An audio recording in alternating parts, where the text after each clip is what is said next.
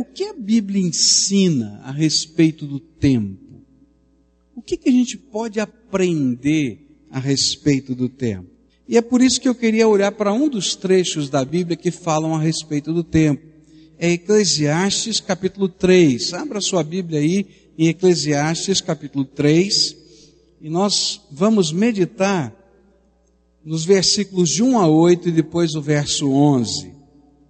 Eclesiastes capítulo 3. Logo depois de Salmos, Provérbios, né? Você vai encontrar Eclesiastes bem no meio da sua Bíblia. A Bíblia diz assim, Eclesiastes 3, a partir do verso 1. Para tudo há uma ocasião certa, há um tempo certo para cada propósito debaixo do céu. Tempo de nascer e tempo de morrer. Tempo de plantar e tempo de arrancar o que se plantou. Tempo de matar e tempo de curar. Tempo de derrubar e tempo de construir. Tempo de chorar e tempo de rir. Tempo de prantear e tempo de dançar. Tempo de espalhar pedras e tempo de ajuntá-las. Tempo de abraçar e tempo de se conter. Tempo de procurar e tempo de desistir. Tempo de guardar e tempo de jogar fora. Tempo de rasgar e tempo de costurar. Tempo de calar e tempo de falar. Tempo de amar e tempo de odiar. Tempo de lutar e tempo de viver em paz. Ele fez tudo apropriado ao seu tempo. Também pôs no coração do homem o anseio pela eternidade. Mesmo assim, ele não consegue compreender inteiramente o que Deus fez. Nesse texto, Salomão usa três palavras-chave para nos ajudar a entender as lições do tempo. E é interessante que no primeiro versículo ele escolhe muito bem cada uma das palavras. E tanto do hebraico, a gente vai poder perceber essa escolha, quanto na tradução do hebraico para a Septuaginta, que era a Bíblia que Jesus usava, os tradutores fizeram questão de conservar estas diferenças. As três palavras-chave que estão aqui no versículo 1 são tempo, que seria uma marcação cronológica, como se fosse uma régua que mede a distância de um acontecimento até outro acontecimento. Isso é o tempo. Uma régua que mede a distância de um acontecimento até outro acontecimento. A outra palavrinha que aparece aqui é ocasião, que significa um momento decisivo, uma marca na régua do tempo, para uma decisão importante da vida. Então eu tenho a régua aqui, entre uma coisa e outra, está medindo, e na régua do tempo eu tenho aqui uma marca. Isso aqui é um momento decisivo. Eu tenho que tomar uma decisão, eu tenho que fazer alguma coisa. Isso se torna, ou esse é o sentido da palavra ocasião. E propósito, que é parte do plano de Deus para a nossa vida. Nossa vida tem sentido. Deus tem um propósito, tem um plano. E ele está dizendo que essas três palavras nos ajudam a entender o sentido e o significado da vida e do tempo. A grande lição que esse texto nos ensina é que a nossa felicidade está em saber sincronizar estes três fatores na nossa vida: tempo, ocasião e propósito divino.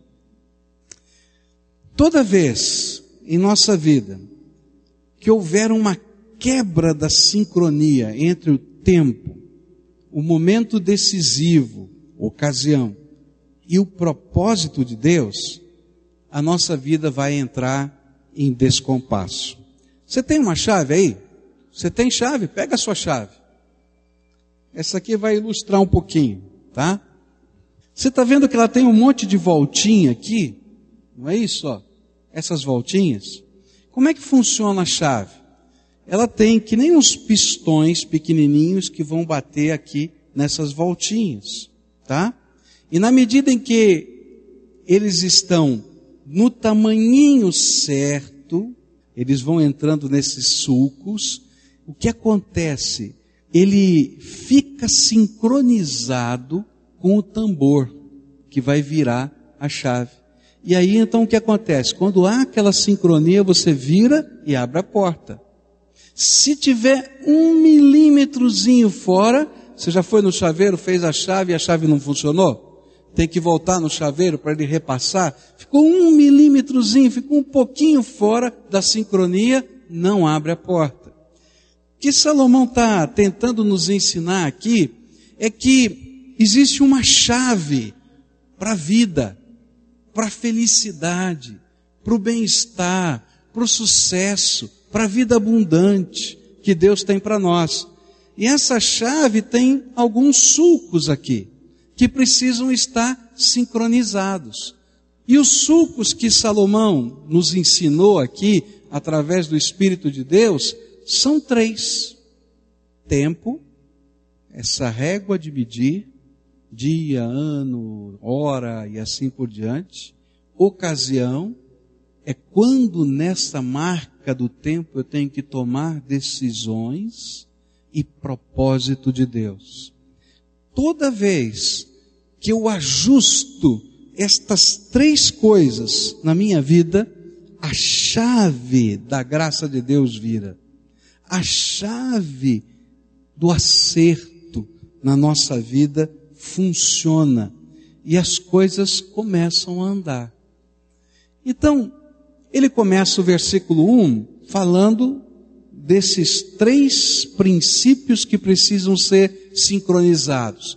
E depois ele vai dando exemplos. E ele vai fazer uma poesia muito bonita, no hebraico principalmente, onde cada momento da vida, momento decisivo da vida, que envolve o tempo e o propósito de Deus, estão sendo ajustados. E eu preciso aprender com eles.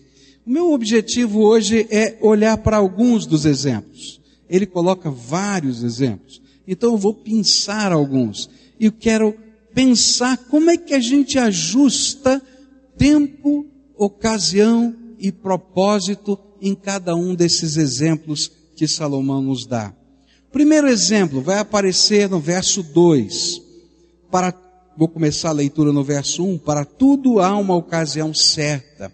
Há um tempo certo para cada propósito debaixo do céu. Tempo de nascer e tempo de morrer. E eu quero pensar um pouquinho nisso. Tempo de nascer e tempo de morrer. O que Salomão queria nos ensinar? Entre o nascer e o morrer, Deus determinou o tempo da nossa vida. Deus já colocou uma régua e antes de você nascer, já está, a medida dessa régua já está pronta. E esse é o tempo. Tempo de nascer e tempo de morrer que já foram construídos por Deus. Eu e você não conhecemos qual é o tamanho dessa régua. Eu não sei, você também não sabe, nem da minha vida, nem da sua. Mas veja só o que a Bíblia diz no Salmo 139.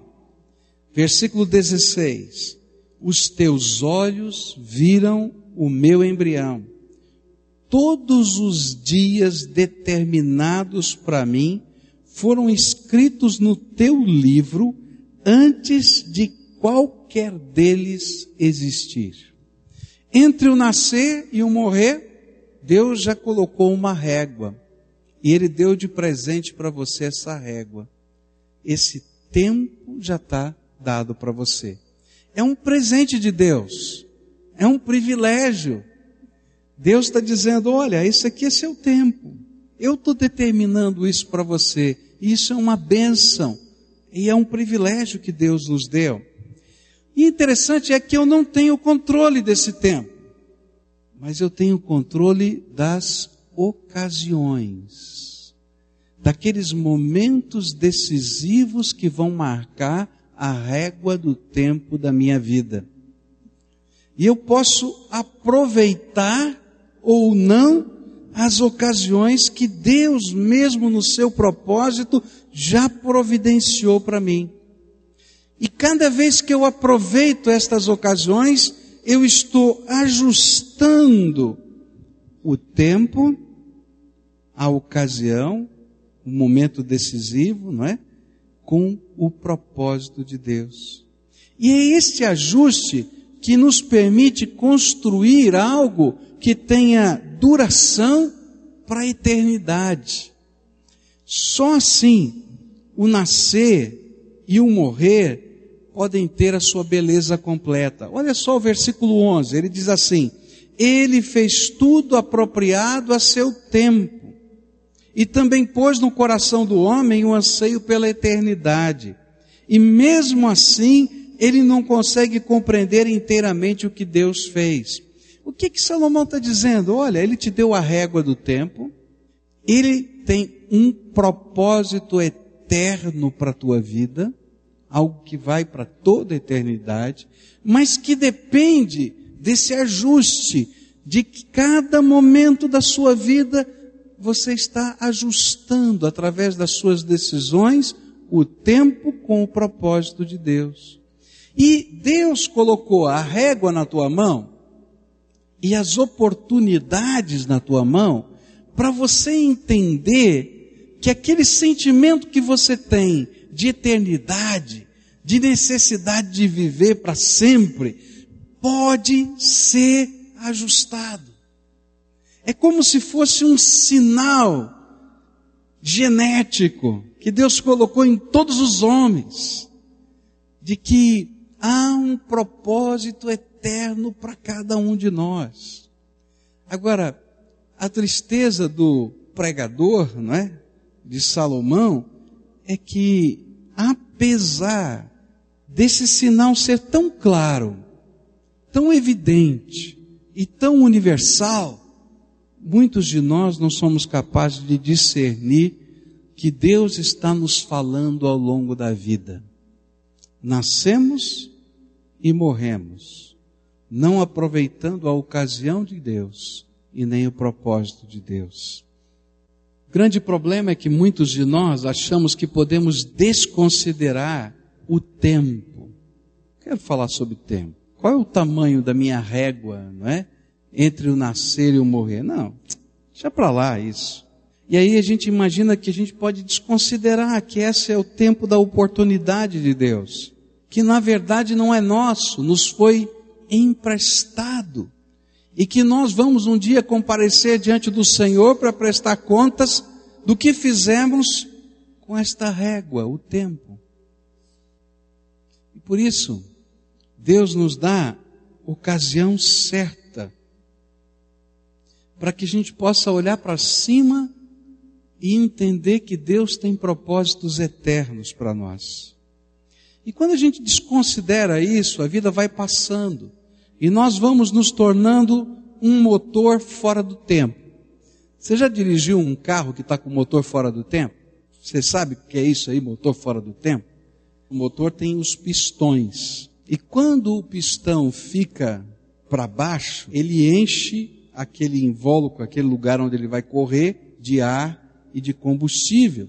E aí o outro pistão estoura e ele sobe, comprime o ar e o combustível e tem o tempo certo, quando o ar e o combustível está comprimido, que a faísca vai lá e explode o outro. E aí você faz o motor funcionar. O que é um carro fora do tempo? A faísca sai na hora errada. E aí o que acontece? Dependendo do ajuste que você tenha no tempo do motor, o carro vai andar. Mas ele vai andar sem potência. Ele tem um grande potencial, mas ele não tem potência. Eu me lembro de uma vez que eu tinha um Fusquinha, e o meu Fusquinha ficou todo fora de tempo. E aí o que acontecia? Tinha um pistão que não explodia, porque a faísca saía sempre no lugar, na hora errada. Então ele funcionava como se tivesse três pistões, explodindo, né? Não tinha ignição eletrônica, então você tinha que ajustar o tempo, o platinado que dava aquela explosão, aquela coisa toda. E eu me lembro que eu fui pegar uma subida, não é? E pisei fundo no meu fusquinha. E o fusquinha era... e parou no meio da subida. Porque ele não tinha potência para subir a subida. O que a Bíblia está me dizendo é que muitas vezes eu sou como esse carro, que está todo desajustado. Eu tenho um grande potencial, o potencial da eternidade me foi dada. E Deus preparou o tempo para a gente construir a eternidade. E em cada ocasião eu tenho que tomar a decisão certa e colocar os valores do reino de Deus no lugar. Por quê? Porque eu vou ajustar o propósito eterno de Deus com a minha vida. Mas quando eu não faço isso, na ocasião certa, eu não tomo essas decisões, esse grande potencial é como aquele motor do meu fusquinha, que tinha força suficiente para subir as subidas da vida, mas para na metade, se desgasta. E se tiver tão desajustado esse acerto do tempo de um motor, ele nem funciona. Você vai dar a partida e ele não pega. E muitos de nós estamos vivendo a vida desse jeito, tão desajustados ao propósito de Deus dentro do tempo, sem tomar as devidas decisões, que nós estamos vivendo uma vida medíocre, no tempo e perdendo a perspectiva da eternidade. A vida vai passando e a gente vai se sentindo emperrado, descompassado no contexto da vida. Então aí surge a pergunta: tá bom, pastor, já entendi, mas como é que eu posso fazer o ajuste do tempo, da ocasião e do propósito de Deus? E aí a palavra de Deus vai colocar para nós alguns valores que nos ajudam a entender e a viver esse compasso da vida. Eu me lembro que uma vez eu fui fazer uma regulagem de válvula do motor do meu carro. Tá complicado hoje, tá muito técnico, né? A regulagem de válvula do motor do meu carro. O que é isso? Tem um lugar, além disso, a questão da faísquinha, que faz sair o gás da combustão. Você explodiu, esse gás tem que sair, senão não entra mais gasolina nem oxigênio para explodir de novo. E tem uma abertura certa, no tempo certo, para sair esse gás. E essa abertura no tempo certo, naquele tempo, eu não sei como é feito hoje, era feito com uma medida. Você chegava lá e dizia assim: ó, vim aqui regular, não é, o comando de válvulas do meu carro. Aí dizia: tudo bem, então traz aí o carro, vai lá. Aí chegava o mecânico, ele pegava tipo um chaveiro, umas palhetinhas, umas hastezinhas de metal, e ele via o modelo do seu carro, o ano do seu motor, ele ia mexendo naquilo, escolhia uma daquelas, e aquela era a medida exata da abertura da válvula. E ele tentava colocar: ah, está muito fechada essa válvula. Ah, está muito aberta essa válvula. Então ele colocava aquela palhetinha lá dentro e apertava um parafusinho e ela ficava então na medida correta, no padrão. A Bíblia nos fala de algumas dessas ferramentas que Deus nos deu para a gente aprender a sincronizar tempo, ocasião e propósito divino. Quais ferramentas são estas? A primeira delas o Senhor Jesus nos ensinou: buscai primeiro o reino de Deus e a sua justiça, e o quê? Todas as outras coisas vos serão acrescentadas. Vamos dizer juntos? Buscai primeiro e a sua justiça. Você tem a régua do tempo e você quer sincronizar a tua vida com o propósito divino. Em cada situação você precisa colocar Jesus em primeiro lugar.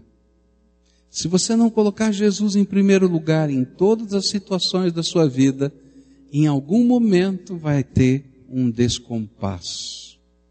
se eu não coloco o Senhor Jesus em primeiro lugar que os meus sonhos, primeiro lugar que os meus projetos, primeiro lugar que os meus relacionamentos, se eu não coloco Jesus em primeiro lugar na minha vida, a minha vida vai entrar em descompasso. E é interessante que Jesus está falando exatamente disso. Ele, quando fala esse versículo que nós recitamos aqui, ele está falando da ansiedade da vida. Gente que está em descompasso, ansiosa, preocupada, se tem comida, se não tem comida, se tem roupa, se não tem roupa, se vai conseguir fazer, se não vai conseguir fazer. Está toda descompassada, cheia de preocupações.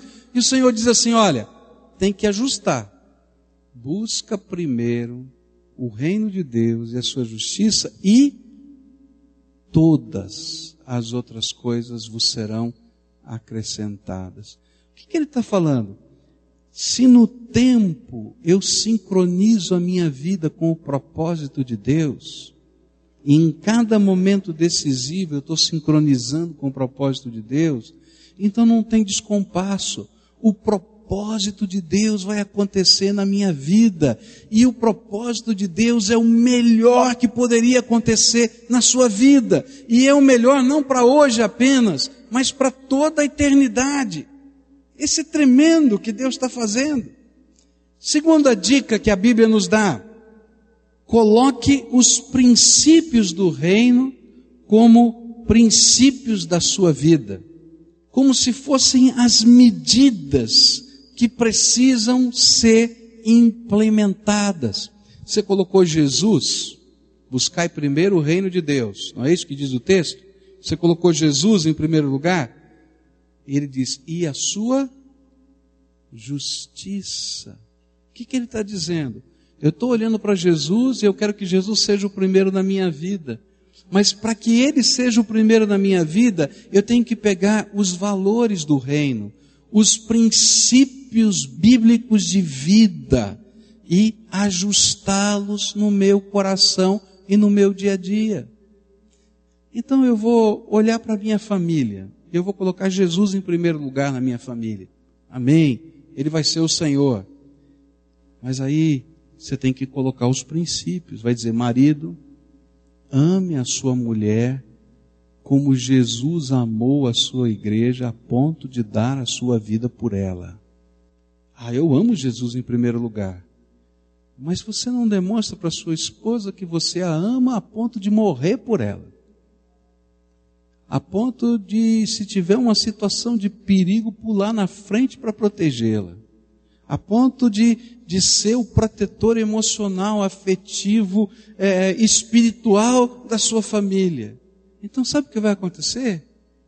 Ainda que você ame Jesus, a sua vida vai estar em descompasso. Porque aquelas varetinhas que fazem aquele ajuste, não é? Não estão funcionando na tua vida. Você coloca Jesus em primeiro lugar, eu amo Jesus de todo o meu coração, mas pega os valores do reino sobre a educação dos seus filhos e não aplica na sua vida. Vai sofrer e vai fazer os seus filhos sofrerem, porque o seu filho não vai saber lidar com a autoridade, o seu filho não vai entender como funciona limites, o seu filho não vai aprender a amar Jesus de todo o coração e de toda a alma, e não vai funcionar. Seu filho e sua filha talvez não se sintam suficientemente amados. Por quê? Ainda que eu ame Jesus de todo o meu coração, eu não estou colocando os valores do reino como as medidas da minha vida. E na hora, na ocasião das decisões, eu tomo decisões descompassadas com o propósito de Deus. O que a Bíblia está me ensinando é que se eu quiser viver uma vida abundante, que tenha sentido desde o nascimento até a morte, eu tenho que aprender a fazer esse ajuste todo dia, tomando decisões que levem a alcançar o propósito de Deus para nós. E quando nós vivemos desta maneira, o nascer e o morrer vão ter uma beleza especial. Por exemplo, o nascer, a beleza especial do nascer é apresentada no Salmo 139, versículos 13 em diante. Tu criaste o íntimo do meu ser e me teceste no ventre da minha mãe. Eu te louvo porque me fizeste de um modo especial e admirável. Tuas obras são maravilhosas. E digo isso com convicção. Meus ossos não estavam escondidos de ti, quando em secreto fui formado e entretecido, como nas profundezas da terra. Os teus olhos viram o meu embrião, e todos os dias determinados para mim foram escritos no teu livro, antes de qualquer deles existir. Que coisa tremenda! Deus estava lá quando você foi formado e celebrou cada célula da tua vida sendo agregada uma a outra. Há um trecho no Evangelho de João que sempre mexeu com o meu coração. Ele diz assim: vocês não nasceram pela vontade da carne dos homens, mas Deus tinha um propósito para a minha vida, e eu nasci por causa da vontade de Deus. Gente, que coisa tremenda! O meu nascer tem sentido, a minha vida tem sentido, a minha construção para a eternidade tem sentido. E o morrer? Morrer tem sentido também, porque eu descubro que essa régua do tempo, ela termina aqui na terra, mas o propósito de Deus é que você ganhe de presente uma outra régua, que não tem começo nem fim, que tem a eternidade de Deus para a gente celebrar com Ele. E aí, quando a gente morre, não tem a sensação de que acabou, mas que eu estou indo para a casa do Pai, para tomar posse da morada eterna que Ele preparou para mim. E aí eu descubro o sentido da minha vida, que não são os anos desta régua, mas a eternidade, o céu, o lugar de Deus para mim. E aí o tempo tem sentido. Tempo só tem sentido para nós, seres humanos, se a ocasião e o propósito de Deus se ajustarem à régua da nossa vida. O segundo exemplo que esse texto me mostra vai ser agora tomado do contexto da lavoura. Há tempo de plantar e há tempo de arrancar, colher. Para tudo há uma ocasião certa, há um tempo certo para cada propósito debaixo do céu. Tempo de nascer e tempo de morrer, tempo de plantar e tempo de arrancar o que se plantou. A primeira ideia que esse texto nos apresenta é que há uma estação certa para lançar a semente. E também há uma estação certa para colher o que se plantou. E só Deus pode nos dar o crescimento. 1 Coríntios vai dizer exatamente isso, né? De modo que nem o que planta, nem o que rega são alguma coisa, mas unicamente Deus que efetua o crescimento. A sabedoria do agricultor está em reconhecer esses três fatores: a régua, o tempo cronológico, dias, datas do ano, a ocasião, a melhor época para se plantar aquele tipo de semente, e depender de Deus que controla todas as coisas para que ela germine. E novamente, na ocasião certa, colher, pois se passar o tempo da colheita, a produção vai se perder no campo. A primeira lição que podemos extrair dessa figura é que você pode estragar o que Deus está lhe dando. Presta atenção nisso. Você pode estragar o que Deus está lhe dando. tanto se não plantar na ocasião certa, quanto se não colher na ocasião certa.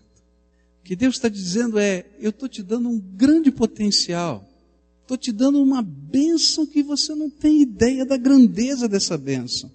Agora, você pode desfrutar tudo que ela tem, ou pode estragar o que eu estou te dando. Nós podemos fazer isso em todas as áreas da nossa vida.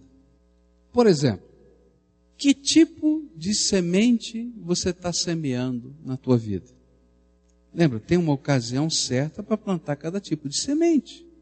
Se eu plantar uma semente na ocasião errada, o que vai acontecer é que ela não vai produzir.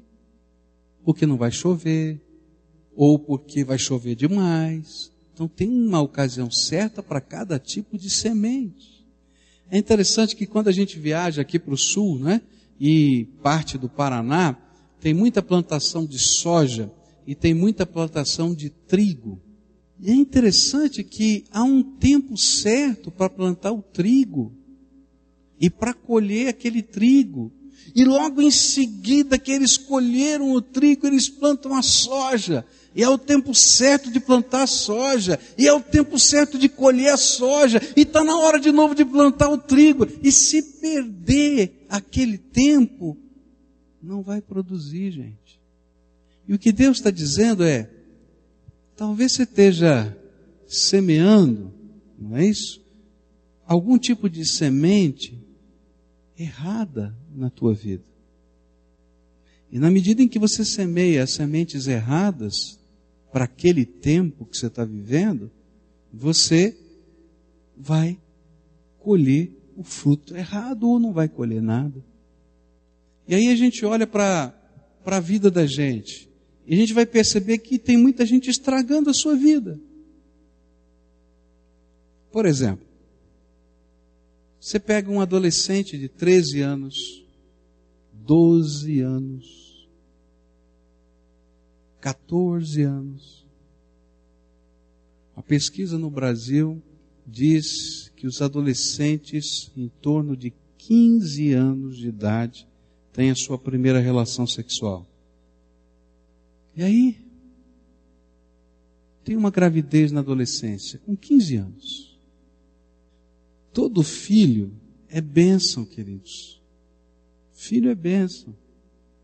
Você ter um filho com 15 anos de idade, em que você não aprendeu ainda nem a viver, tem alguma coisa errada, não tem?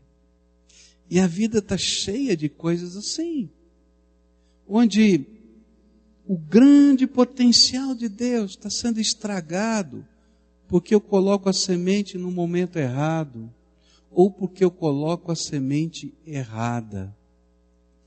Há sementes que são colocadas pelo diabo na nossa vida. Sementes de destruição, de tragédia, de desgraça. Onde parece que a gente vai poder ter uma colheita maravilhosa. E de repente a gente descobre que o inimigo é que semeou a erva daninha que vai estragar o meu campo todo. E que vai dar um trabalho danado para limpar. Porque a erva daninha tem que ser, às vezes, arrancada com a mão, para não sobrar nada. Porque se sobrar um pouquinho, ela vai crescer de novo. E o que a Bíblia está dizendo é o seguinte, ajusta o tempo da tua vida com a ocasião e o propósito de Deus, e você vai ser feliz. Então, olha para o tipo de semente que você está semeando. Olha para quando você está semeando. Às vezes eu penso assim como pai, como às vezes a gente perde o time para a educação dos nossos filhos. E aí a gente quer corrigir isso lá na frente, quando na verdade a gente tinha que começar antes, com determinados valores. Graças a Deus você está começando. Mas eu quero dizer para você que dá muito mais trabalho.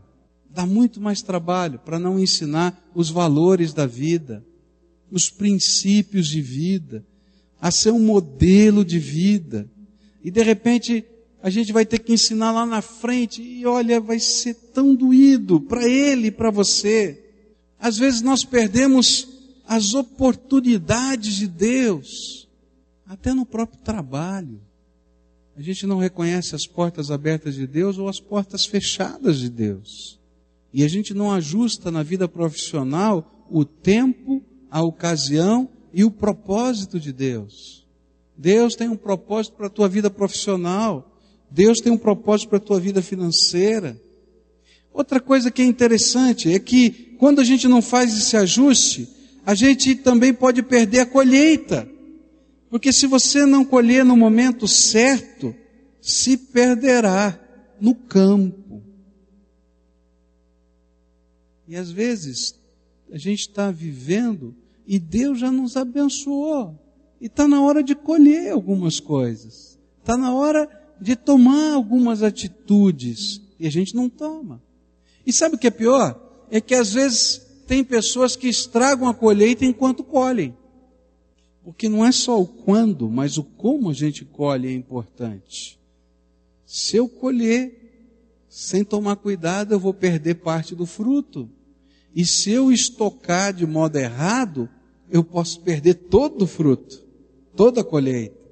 Então, o que a Bíblia está tentando nos ensinar é que Deus nos deu o tempo e Ele tem um propósito bom para a nossa vida.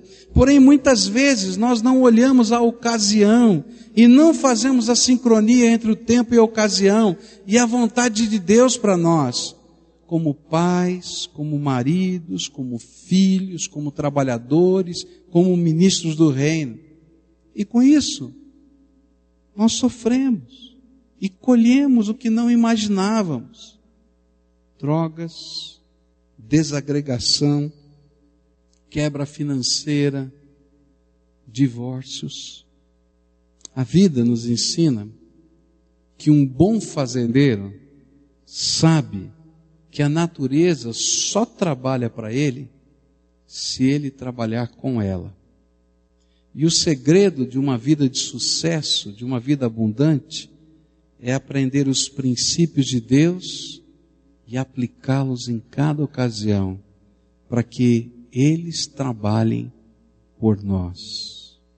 Quando eu pego o valor de Deus, o princípio de Deus e aplico no tempo, na ocasião certa, e ajusto a minha vida ao propósito de Deus como pai, como marido, como filho, como servo de Deus, como jovem, como adolescente, como trabalhador, eu vou descobrir a bênção de Deus sobre a minha vida. Mas se eu faço isso de outra maneira, eu vou ser aquele motor fora de tempo, pipocando e sem potência. Eu queria concluir essa mensagem de hoje dizendo para você: Deus tem tanta bênção para derramar sobre você. Deus tem alegria de derramar suas bênçãos sobre você. O armário de Deus é inesgotável. Ele tem muito mais para derramar sobre a tua vida. Agora, o que Ele quer é que dentro da régua do tempo que Ele te deu, você aprenda em cada ocasião, momento decisivo da tua vida, a ajustar o propósito de Deus, aquilo que está lá naquele armário para você, com a régua da tua vida. E na medida em que eu estou fazendo isso, a graça de Deus vai se derramando sobre nós. E vou dizer, coisas impossíveis aos olhos dos homens vão começar a acontecer na minha vida e na tua vida. E essa é a beleza da vida cristã. Jesus nos prometeu que nós teríamos uma nova vida. Jesus nos prometeu que essa nova vida seria uma vida abundante. Então, por que muitos de nós vivemos uma vida medíocre? Medíocre. Tem alguma coisa errada, não tem? Então, olha para você e você vai descobrir, na régua do tempo, as marcas das ocasiões decisivas entraram em dissincronia com o propósito de Deus. Você não pode mexer para trás. Essa régua já passou. Mas você pode daqui para frente começar a viver Cristo em primeiro lugar na tua vida. Os valores do reino aplicados a cada situação de relacionamento ou da própria vida. E você vai poder ter a sincronia do restante do tempo que Deus te deu. Eu não sei se ele é muito ou pouco, mas eu quero dizer que ele é bênção. E lembra, o armário de Deus está cheio e é inesgotável. E tem algo mais tremendo, algo maior, algo abundante da graça de Deus para você. E eu queria que você, antes dessa oração, pensasse um pouquinho na régua da tua vida. E é interessante que eu não sei o tamanho dessa régua, mas eu fico pensando quanto dessa régua ainda pode ser produtivo na minha vida. E eu faço lá alguns cálculos, estimativas. Queridos, eu quero que esse restante da minha vida seja ajustado com o propósito de Deus. Porque, queridos, se eu conseguir ajustar o restante da minha vida segundo o propósito de Deus, eu posso ter a melhor parte da minha vida chegando. Consegue entender isso? Então, se eu conseguir ajustar tempo, ocasião e propósito divino, a melhor parte da minha vida está chegando. Você crê nisso? Então pega a tua régua e apresenta diante de Deus e deixa Deus te ajudar a fazer essa sincronia. E aí você vai descobrir que Deus tem missão para você. Não acabou. Deus tem missão. Deus tem objetivos. E você diz, mas não dá. Dá. Com 80 anos de idade, Moisés teve que fazer esse ajuste. Os primeiros 40 ele estava descompassado e os segundos 40 ele também estava. Com 80 anos ele se encontrou com o Senhor lá na montanha e Deus disse para ele, vamos ajustar? E ele disse, tá bom. E os melhores 40 anos da sua vida vieram entre os 80 e os 120. Gente, é isso que Deus quer fazer. O melhor está por vir se você ajustar o tempo, a ocasião e o propósito de Deus. Senhor Jesus, nós estamos em Tua presença, somos Teus filhos, amamos o Senhor, desejamos o Senhor de todo o nosso coração. E eu quero te pedir, ajuda-nos, Senhor, a sincronizar tempo, ocasião e propósito na nossa vida. Eu quero viver, Senhor, com qualidade e eu quero viver abundantemente o melhor tempo da minha vida, Senhor, até o fim, porque o Senhor tem algo tremendo para cada um de nós. Por isso, ajuda-nos, Senhor, a colocar Jesus em primeiro lugar, os valores do Senhor como norteadores da nossa vida, como padrão da nossa vida, e que nós possamos em cada ocasião tomar a decisão que ajuste, Senhor, a Tua vontade ao nosso viver. É aquilo que nós oramos em nome de Jesus. Amém.